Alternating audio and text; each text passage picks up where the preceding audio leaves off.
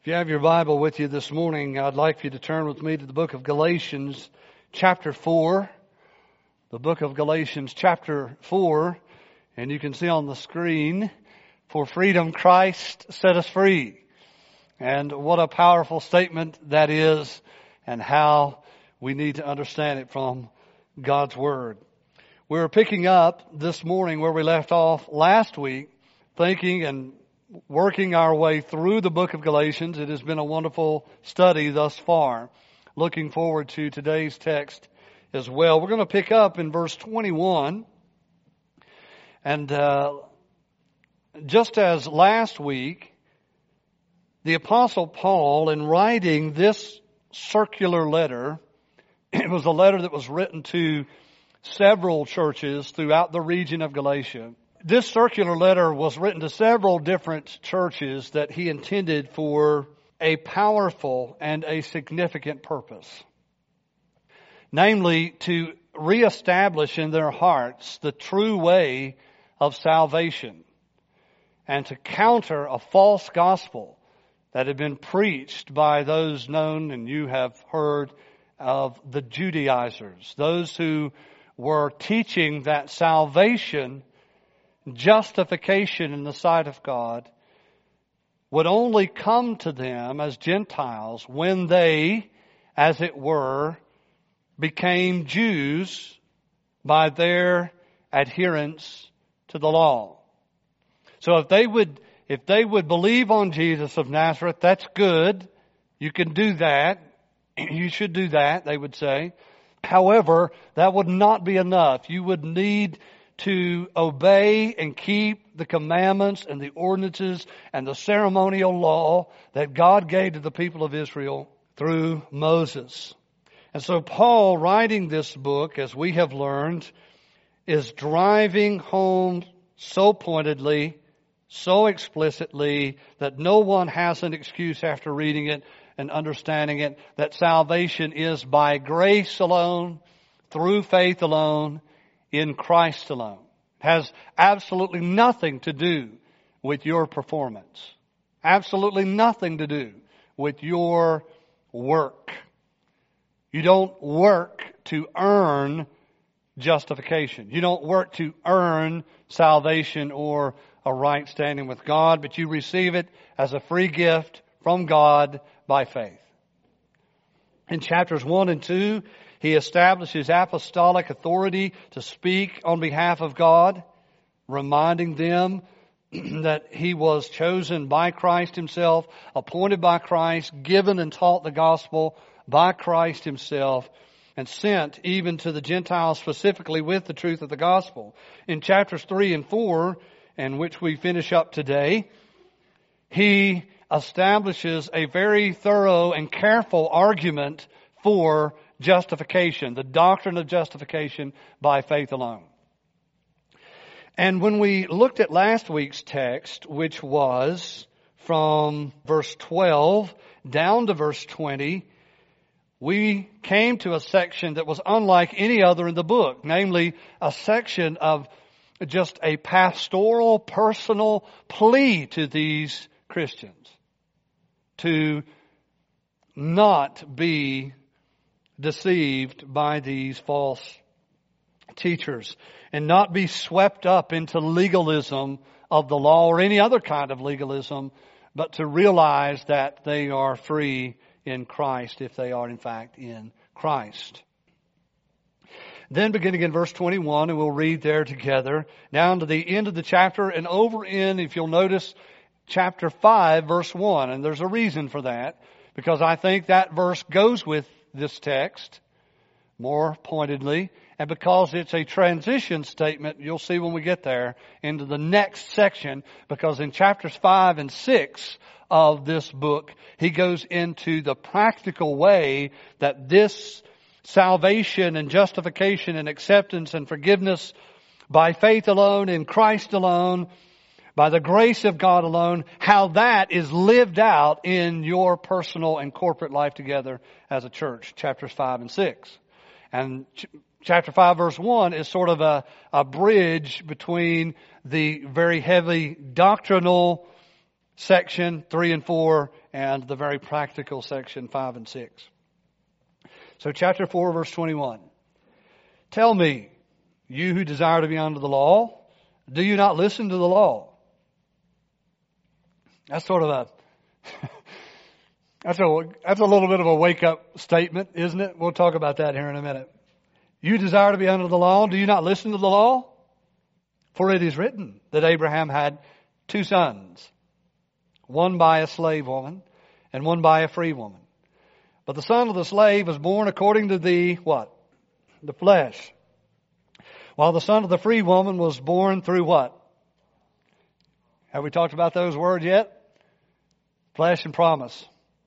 It's two different things, isn't it? Now, this may be interpreted allegorically.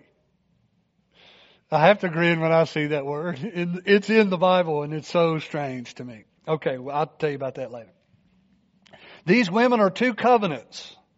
One is from Mount Sinai, bearing children for slavery. Talked about that word a lot. She is Hagar. Now, Hagar is Mount Sinai in Arabia. She corresponds to the present Jerusalem, for she is in slavery with her children. But the Jerusalem above is free, and she is the mother, she is our mother. For it is written, Old Testament quote here, Rejoice, O barren one who does not bear. Break forth and cry aloud, you who are not in labor. For the children of the desolate one will be more than those of the one who has a husband. Now you, brothers, like Isaac, are children of what? Promise. But just as at the time he who was born according to the flesh persecuted him who was born according to the Spirit, so also it is now. But what does the scripture say? Cast out the slave woman and her son, for the son of the slave woman shall not inherit with the son of the free woman. So, brothers, we are not children of the slave, but of the free woman. Chapter 5 verse 1, for freedom, these, these numbers were not there when he originally wrote the letter. They were added later. For freedom, Christ has set us free. Stand firm, therefore, and do not submit again to a yoke of slavery. So good. Let's pray. Father, we thank you for your holy word. Inspired, infallible, inerrant, a lamp unto our feet, a light to our path. We thank you that you have spoken to us, communicated clearly, explicitly, directly to us, preserved it carefully throughout the centuries so that we have before us this morning your word. You have spoken to us and we thank you for your word and so we pray now that your spirit would help us to understand this text and apply it in appropriate ways in our lives as individual disciples and in our life together as a church. And God, I would even pray that there would be people here this morning that would come out from under the bondage of slavery to legalism and live their Christian life in freedom. And Lord, I pray that if there's one here that is still enslaved as they walked into this room this morning to sin, Lord, that they haven't experienced that adoption, that freedom that comes from trusting in Christ alone, that today you would call them and draw them to repent and believe upon Him. We ask this in faith in Jesus' name. Amen. Amen. Well, I'm going to share with you this morning what I believe the outline should be about four or five points that will help us to think about this text together. When I began to study it, I, I usually print it out. I print it out so I can write all over it. And I print out the particular text and I started making circles and drawing lines from one place to another as we watch the similar words connect together and the concepts connect together. I'll show you that one day as a, as a way to help you study your Bibles. But I didn't think it was very difficult to interpret and understand. But when I began to read the commentaries on it, and I began to read what other people had to say about it, it seems as if we've stumbled upon one of the greatest troubled spots of interpretation for, for many people uh, for centuries. Some people have even said it's the most difficult passage in the New Testament. But I don't think it is. And I hope it's not because I'm just so simple that it just has passed me by, but I trust by God's grace that it is because it really is a simple illustration of what Paul has already been saying emphatically and explicitly and clearly. In other words, you can imagine a preacher, he's preaching or you're wanting to drive home a point if you uh, teach children or you're a parent or a grandparent at some time, you're going to try to communicate a truth to someone. And, and often when you communicate that truth, in a very clear and explicit way. You might want to try to drive it home and sort of crystallize it and solidify it in their minds by giving an illustration. And I think that's exactly what we find here in this text. Paul is wanting to drive home this final kind of section, this final paragraph in his argument that spans chapter 3 and 4 that says that salvation is not on the basis of law keeping but on the basis of grace, and it is received by faith. It is not earned from your personal performance. And he says, let me give you this final illustration of this before we get into the practical section in chapters 5 and 6. So here we go. We're going to just dive in. Number one. Point number one.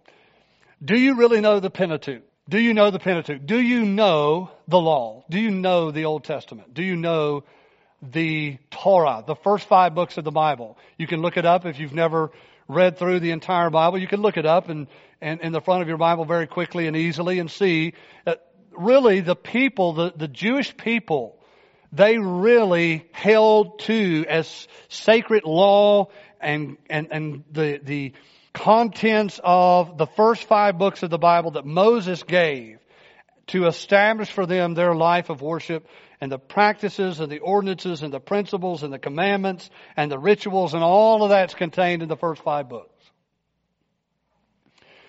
And Paul asks these, it's kind of funny in a way because they're Gentiles. They're not Jews. But they are putting themselves under the law that God gave to the Jews so that they can earn their salvation even though they had previously believed and trusted in Christ alone to save them. We've already learned that from previous messages.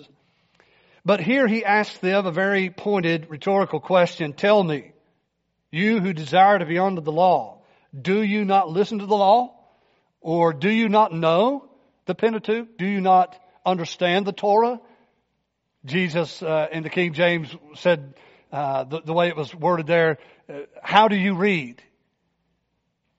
And it's a little bit of a wake up kind of question, isn't it? You, you say that you are under the law and you're using the law as a means of gaining access to God.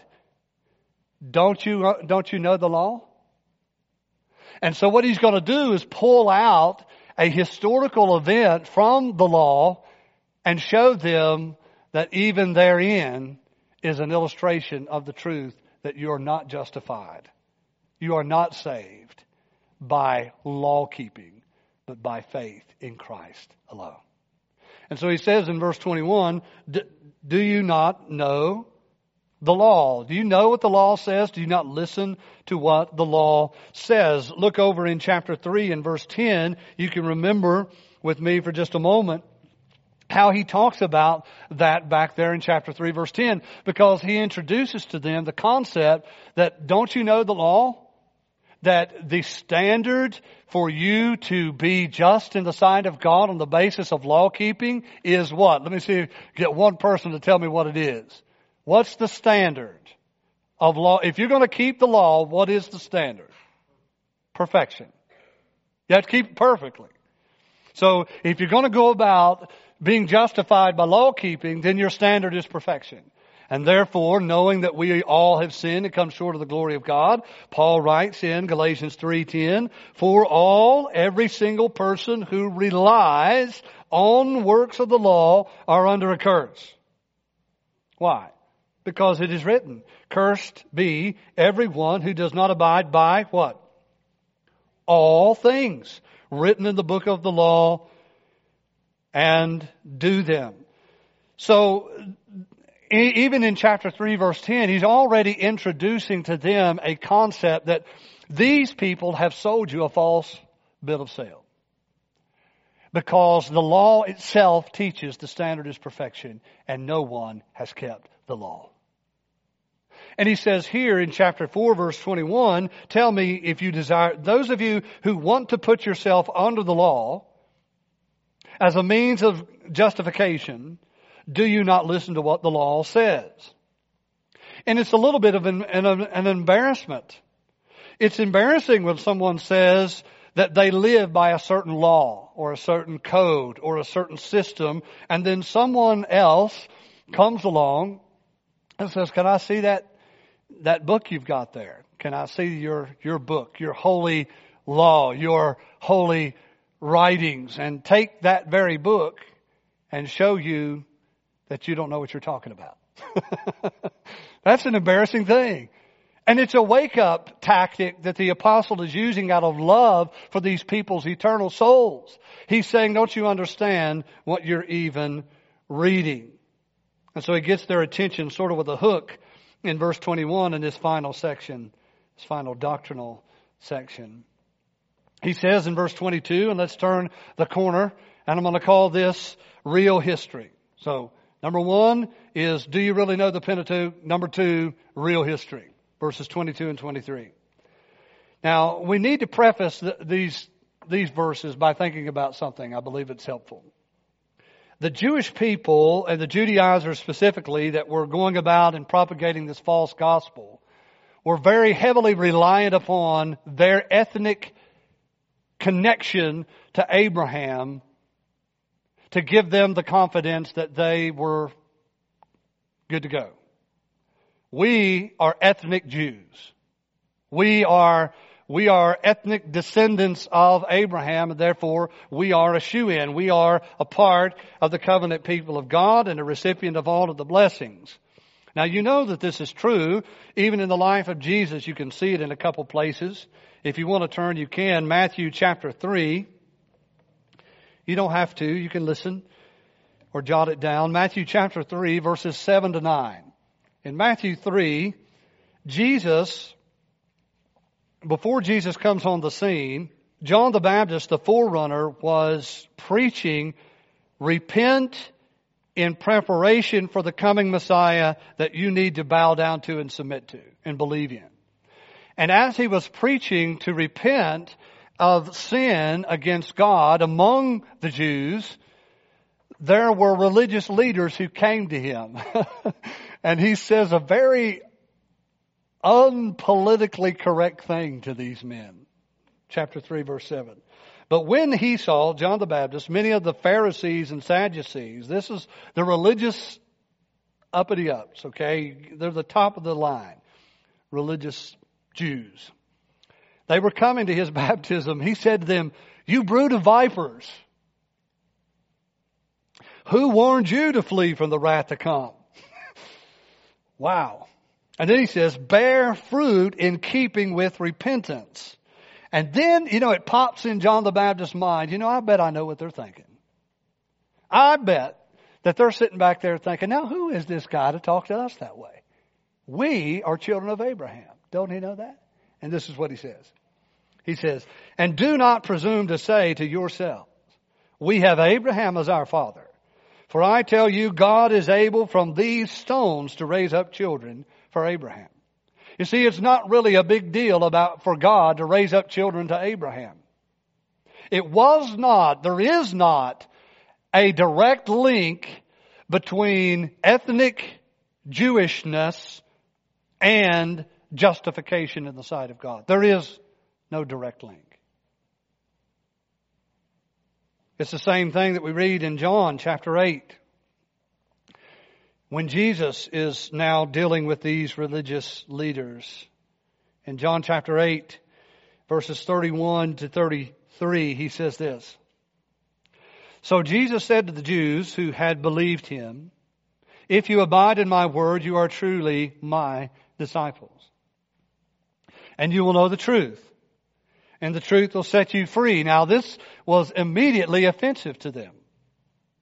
This talk of you, religious person, can be free.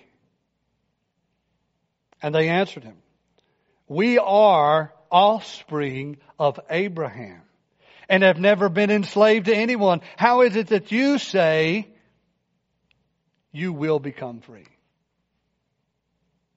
So they had a problem with this. They thought because they were ethnic Jews that they were automatically justified if they keep the law.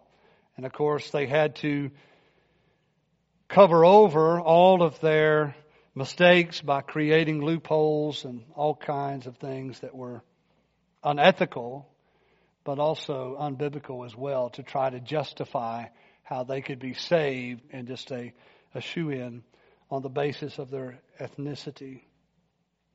But if you want to see the real history of it, you'll have to turn to the book of Genesis chapter 15. Genesis chapter 15.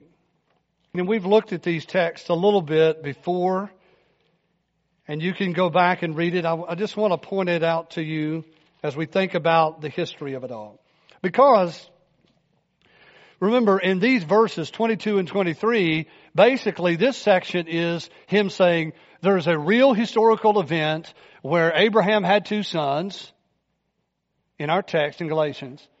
And then he gives an allegorical interpretation of that historical event, or of those historical events. And then the last section of our text this morning is he applies it to them. Okay? So that, that's the outline right there. He asks them this rhetorical question, this hook, gets their attention. Do you even understand what, what is contained in the law? Then he gives them a little bit of the history of the reality of the, of the two sons that were born to Abraham. Then he gives an allegorical interpretation of it, and then he applies that to them and helps us even today. So if we go back to Genesis chapter 15, we see that God ratifies or confirms again the covenant with Abraham. And then in, in chapter 16 of the book of Genesis, it says in verse 1, Now Sarai, Abram's wife, had borne him no children. She was barren. She could not have children. It was not happening. But God had did what? What, what did God do? He had made a promise, didn't he? God had promised to Abraham that he would have descendants like the stars in the heavens that he would have descendants like the sand on the seashore. He had said in Genesis 12, he confirms it in 15 and also again in 17, he confirms it to him that through Abraham all of the nations of the world will be blessed. And yet, time is going on and there's no child. No child. But God had made a promise. And she had a female Egyptian servant. She was a, uh, a slave of the household. Now we tend to have a lot of negative uh, connotations attached to that word slave, but I want you to understand that, that, that in their culture and context, she could have a lot better life than a lot of people today experience in freedom. So w- without diving into all of that, just understand that she was a household servant there for Sarah. And so Sarah says to Abraham, their names hadn't been changed just yet, Behold now, the Lord has prevented me from bearing children because they did have a good theology. They understood who gives children. and if you have a child, that it's a gift from God. And if you're not having children, it's because for whatever purpose God has, and it is a good one, you're not able to have them yet. Or maybe not at all. But it is God who gives life. And they understood that. But they made a mistake. She says, go into my servant. It may be that, it, that, that, that I shall obtain children by her. And Abraham listened to the voice of Sarah. And that, my friends, is a classic pitfall for all of you gentlemen in the room. Listening to her voice sometimes might be a very good thing, but sometimes maybe not so much. So after Abraham had uh, listened to her, he lived. Uh, he had lived ten years in the land of Canaan. He took he took Hagar, in the next verse, the Egyptian, her servant, and gave her to Abram, her husband, to, as a wife. And so she then does conceive. And in the next verse, verse 4 at the end, naturally so, Hagar then begins to look on, with contempt on Sarah. And Sarah says to Abraham, now look what you've done. she says, may the wrong done to me be on you. I gave my servant to your embrace. And when she saw that she had conceived, she looked on me with contempt. May the Lord's judge between me, between you and me.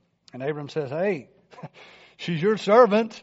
In your power, do with her as you please. And so she dealt harshly, harshly, and and uh, with her, and she fled from her. So you can go on and, and read about this story. And in essence, what happens is she conceives and she bears a son and his name is Ishmael. Ishmael. And she is a slave woman. She is a bond servant of the family. And she bears a son to Abraham and then many, many years later, Abraham is a hundred years old. Sarah at 90, finally, God answers true on his promise that he makes. And she has a son and his name is Isaac. Isaac. And so if we go back to our text, and you can read more about that later from that history there. Let's turn the corner and think about the third section or the allegorical interpretation in verses 24 to 27. So there you see it in verse 22. For it is written that Abraham had two sons, one by a slave woman and one by a free woman. But the son of the slave was born according to the flesh, while the son of the free woman was born through promise. So in verse 23 there, we have this allegorical interpretation of this historical reality. These historical events that Abraham did in fact have two sons by two different women and there's going to be an allegorical interpretation of those historical events. Now what is an allegory? We have to establish that first. Well, it comes from two Greek words that mean another and to speak. To speak and another. To, to speak another. In other words, to have an underlying meaning. That's what the two words combined mean. An allegory means that there is a historical, there's, there's this truth that is said or spoken and then there is an underlying, equally true implication of it, an allegory. And the reason that I had to stop and, and chuckle a little bit when I read that to you earlier is because in biblical interpretation, allegory has been historically devastatingly evil and bad. I'll have to say that another way and then reinforce it again in another way.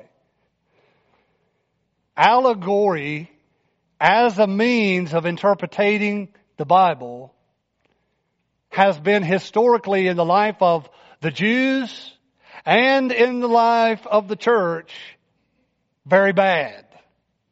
Very bad because you can see its appeal. You have two sons born, but the two sons, he's going to say, represent two covenants. And so if you use an allegorical hermeneutic, which is a, a method of interpretation, you're going to mess up. You are going to mess up the Word of God.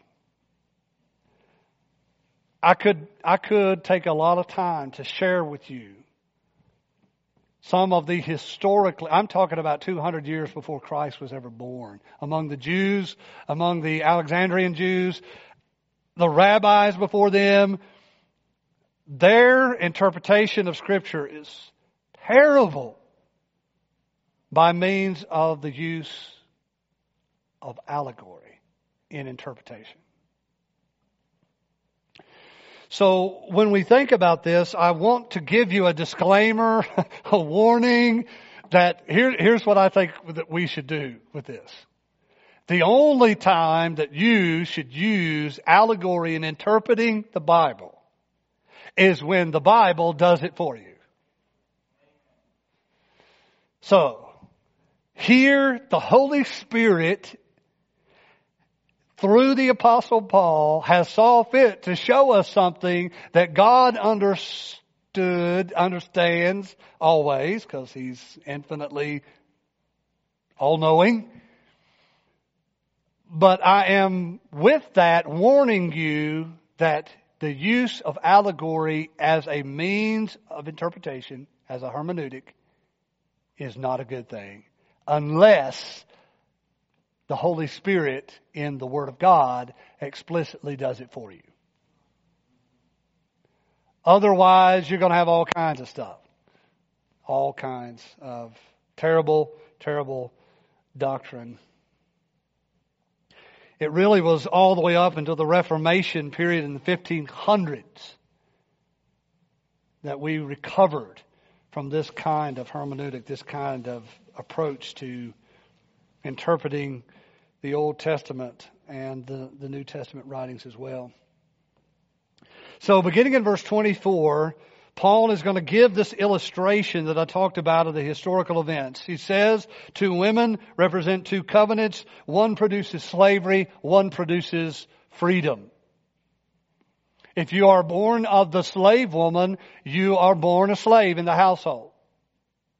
If you are born from the free woman, then you are free. You are born free from the free woman. And so in verses 24 and 25, the first one that is mentioned is Hagar, and her son, as I mentioned, is Ishmael. So let's go back and look at it. Now this may be interpreted allegorically.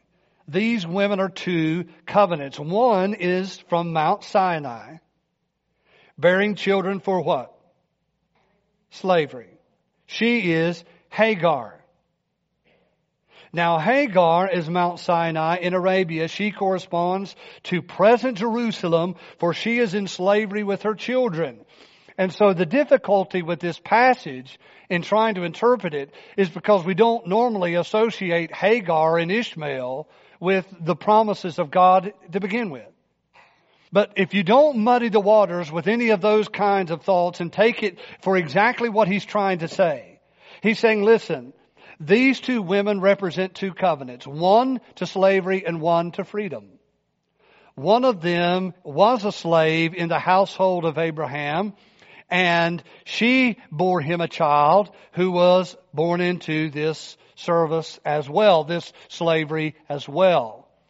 And that, he says, corresponds to the Jerusalem at that time and even up until today. Those who are trying to climb the ladder of personal performance of the law, law keeping justification, are still under slavery represented in the old, in that covenant represented by Hagar and Ishmael. Hagar and Ishmael are viewed as a, of the covenant of works. Hagar is a is representative here in this allegory, in this illustration of works, law keeping, and listen, the energy and the effort of the flesh. What were the words that I made you say out loud here this morning as we read it? Tell me you do desire to be under the law. For it is written, Abraham had two sons, one by a slave and one by a free, but the son of the slave was born according to the flesh. Hagar and Ishmael are representatives in this allegory of law keeping as a means of justification in the sight of God. You're under bondage. You're in slavery. You're not free. It is, they represent self effort. Self effort. Legalism. Now it's interesting here that Paul says Mount Sinai in Arabia. Now here's a good thing for you to do. Take your Bible, you can flip to the back and you can find a map of the land of Palestine. You can find a map of the conquest of David probably. You can find a map Uh, of, of during the times of Abraham and you can look there and you can see that Mount Sinai, where God gave the, the law to Moses, is outside of the promised land. It's outside of it. It's way down south. When you see later on, you can look at another map. Well, at least my Bible has it and it has the 12 tribes of Israel and the boundaries of all of those tribes of the inhabited land that God promised to Abraham and his descendants after him, Mount Sinai is way down on the page. Now let me read it to you again now that you know that. One is Mount Sinai where God gave the law, bearing children for slavery, because all who seek to be justified by the works of the law are under the curse because no one can perfectly fulfill the law. That we have established. Think about it. One is from Mount Sinai, bearing children for slavery. She is Hagar. Now Hagar, he adds this little bit in there, is Mount Sinai in Arabia. All of the Ishmaelites dwelled, populated, and settled in that area out from that particular area, which is outside of the promised land that God gave to Abraham and his descendants. She corresponds to present Jerusalem, for she is in slavery with her children. So that is the first part of the interpretation, allegorically. That Hagar and Ishmael, the boy that was born to her, are representative of a covenant. It is a covenant of law keeping and it represents self-effort and legalism, the attempt of the flesh, the attempt to the energy of the flesh to be justified in the sight of God. Second, the second part. In verses 26 to 28, the first part, you have the second covenant delineated. He says, But the Jerusalem above is free, and we know that this is coming through Sarah, who was blessed with the child Isaac, and she is our mother, for it is written, Rejoice, O barren one who does not bear. Break forth and cry aloud, you who are not in labor, for the children of the desolate one will be more than those of the one who has a husband. Now you, brothers, like Isaac, are children of promise. So at that point, we see the second woman and the second covenant. Sarah and Isaac represent grace. They represent a covenant of grace. They represent faith. Sarah and Isaac represent promise. What comes to us by promise, not what comes to us through law keeping and self effort, but what comes to us as a promise from God. What comes to us not because we earn it through self effort, but what comes to us by grace and what is to be received not as payment for our goodness and our achievement, but as a free gift to be received by faith. You could think of it like this. Uh, Ishmael was a son in a natural way. Here, take my servant girl and you have a child. Sure, God gave life, but it's just a natural course of things. It's why he uses this term flesh over and over again. According to the flesh, according to the natural state of things, the natural way things go. But Isaac was born by promise. Isaac was born through a divine miracle of God. Abraham was a hundred years old. Sarah was 90 years old. and she was barren. She could not have children. And God gave life. God in a divine miracle gave life and she bore a son. You see the difference? You're starting to see the difference in these two covenants? He's just driving home the same point that he's always been making in this letter. Hebrews chapter 11 talks about this. Maybe it'd be good to look at that. Hebrews chapter 11 and verse 11, you can just listen as I read it. He's talking about this. He makes a big deal here. By faith, Sarah herself received power to conceive even when she was past the age since she considered him faithful who had, guess what? Promised. Therefore, verse 12, from one man and him as good as dead, this old man, were born descendants as many as the stars of heaven, as many as the innumerable grains of sand by the sea shore. She corresponds to the Jerusalem from above, Paul says. This is a spiritual city. A spiritual Jerusalem is a representation of the covenant of grace. Not works. Representative of a covenant of grace received through faith. It comes as a result of the promise of God. The law says, do this, do this, do this, do this, right? That's what the law says. Do this. When you come to the promise, it says, God says, I will, I will, I will. See the difference? It's not do, but what, what you do or are going to do, but it's what God is going to do. It's what God has promised and what God will fulfill. You're in Hebrews chapter 11. If you turn over to Hebrews chapter 12, beginning in verse 18, you'll see this. Hebrews chapter 12 and verse 18. Talking about these two places and these two covenants and these two realities. For you have not come to what may be touched a blazing fire in darkness and gloom, and a tempest, and the sound of a trumpet, and a voice whose words made the hearers beg that no further message be spoken to them. That's what happened on Mount Sinai in Arabia. That's what happened when God gave the law, remember? For they could not endure the order that was given if even a beast touches the mountain, this is a quote, it shall be stoned. Indeed, so terrifying was the sight that Moses said, I tremble with fear.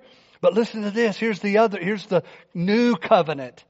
The new Jerusalem. But you have come to Mount Zion and to the city of the living God, the heavenly Jerusalem, and to innumerable angels in festal gathering and to the assembly of the firstborn who are enrolled in heaven, and to God, the judge of all, and to the spirits of the righteous made perfect, and to Jesus, the mediator of a new covenant, and to the sprinkled blood that speaks a better word than the blood of Abel.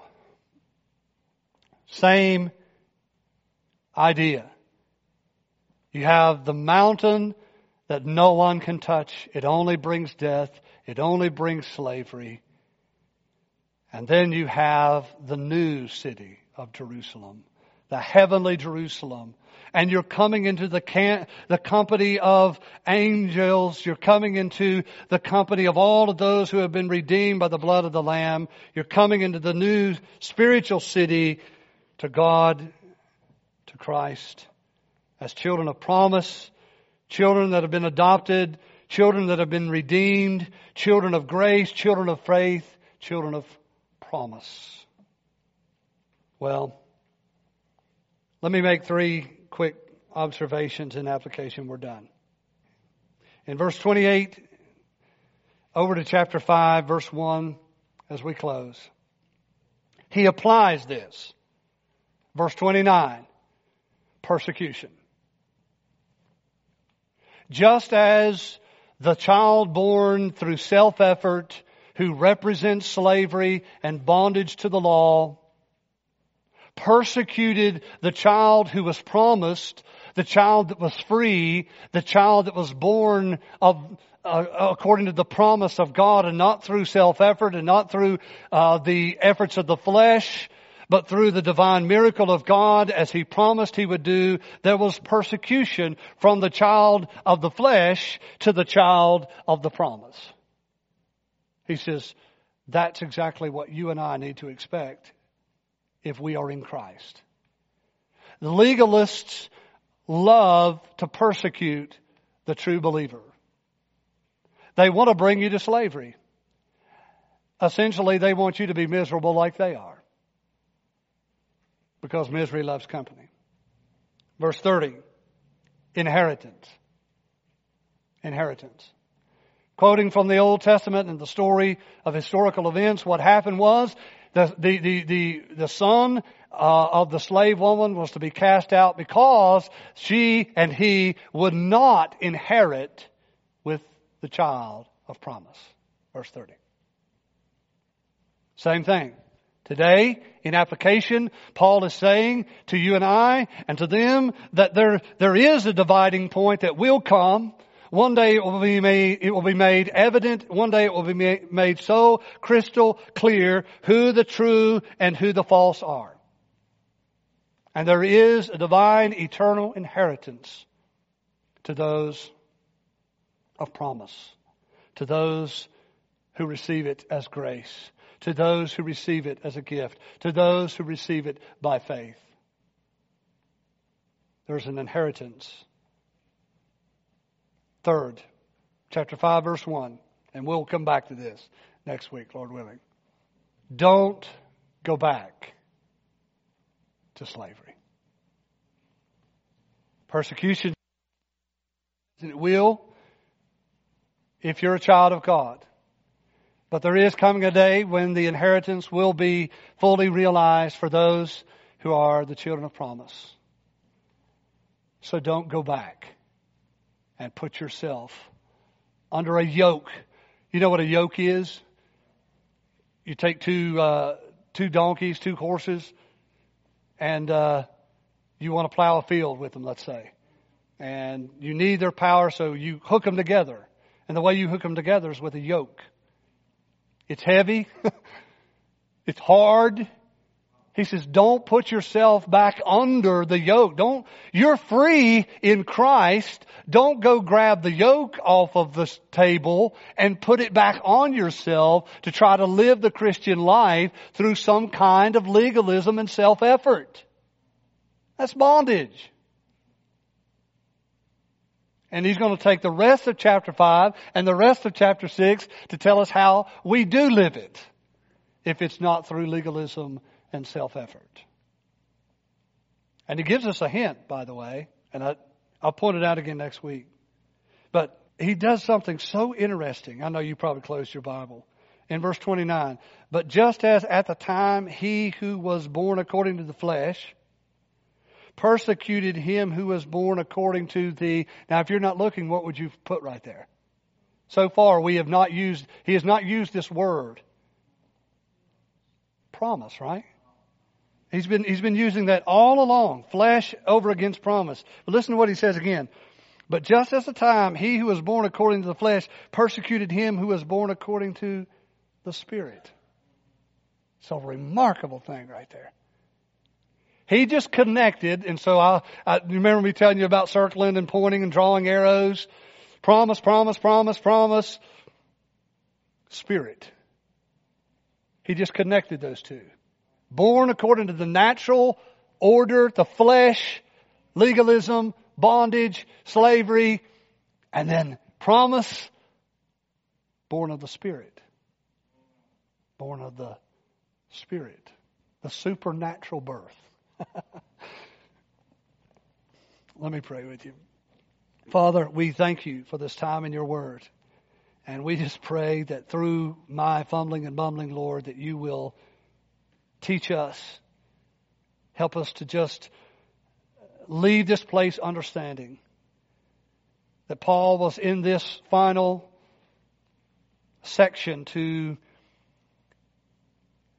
this great historical defense of this doctrine of justification by faith alone, in Christ alone, by grace alone, that he illustrates it by pointing back to the two sons that were born to Abraham. Just crystallize it in our hearts. One represents slavery and legalism and self-effort, and one represents freedom and grace and faith and promise and spirit. Oh God, I pray this morning that you will help us to live in that freedom by the power of your Holy Spirit. And if there's one here today that is came into this room lost, undone, Lord, came into this room trying to live the Christian life through the effort of the flesh, you would grant them even now the power and the grace to come out into the life that is in Christ. Help them even now, Lord, to repent, turn away from sin, turn away from self-effort, and trust in the finished work of the cross. Trust in Christ alone and what He did to be the basis of their pardon, the basis of their acceptance, the basis of their forgiveness, the basis of their justification and salvation. I pray that in the name of the Lord Jesus by faith. And amen. Amen.